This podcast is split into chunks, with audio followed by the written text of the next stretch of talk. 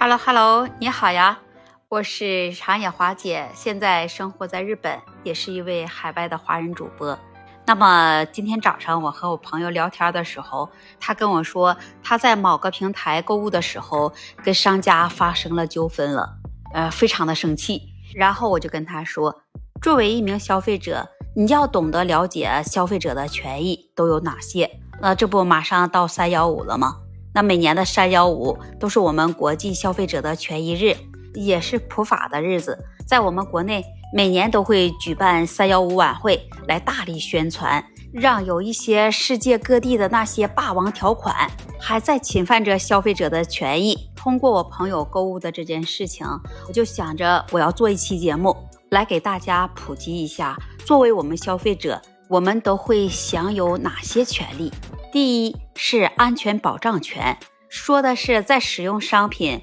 或者是你接受服务的时候，你会享有要求经营者保障其人身财产安全不受到损害的这么一个权利。第二项呢，就是知悉真情权，那他说的是你作为一个消费者，你要享有知悉其购买使用的商品或者是接受的服务的真实情况这么一个权利。第三项就是自由选择权了。那他说的是啊，你作为一个消费者，你要根据你自己的意愿、消费的需求，自主的选择其购买的商品及接受的服务，决定购买的权利。第四项是公平交易权，说是指消费者你在购买商品的时候，或者你接受服务，你会享有公正进行和生产的经营者。进行公平交易的权利。第五项就是依法求偿权，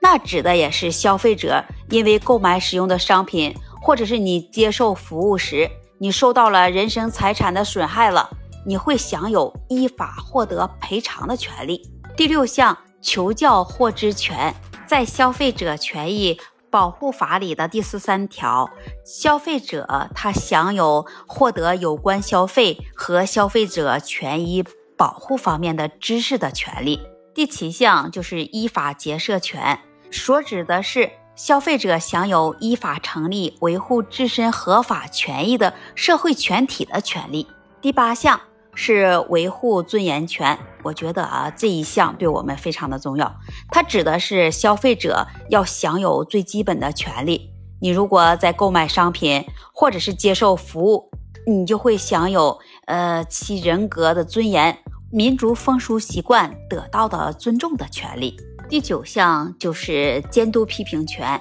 是指消费者享有对商品和服务以及保护消费者权益。工作进行监督的权利，比如，就像我们在实体店你购物商品的时候，如果出现了问题，那我们首先要与商家来沟通，做一个协商的处理。如果是处理的不合理，或者是根本就没有得到解决，那你就可以去做什么呢？我们就要利用到这些权益，我们可以直接去拨打幺二三幺五的热线电话去做投诉，我们可以去登录。幺二三幺五投诉官方网站去反映情况，我们还可以向当地的行政管理来反映一些自己遇到的事情。就像之前我在某平台购物的时候，你看图片，它上面写着有更中的宝来引导你消费，等到你下了消费单以后了，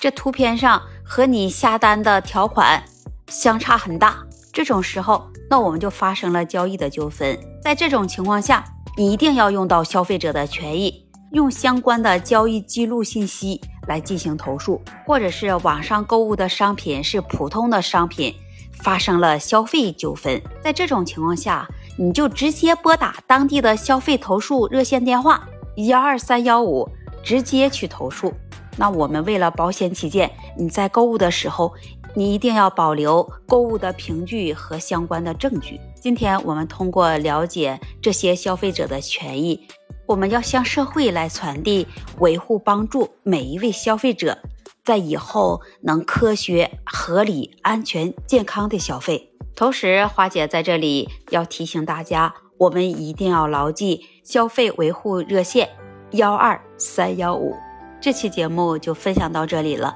如果你想了解更多，欢迎每天早上七点到九点来到花姐的直播间，我们一起聊。也欢迎您关注订阅我的专辑。我们下期节目再见。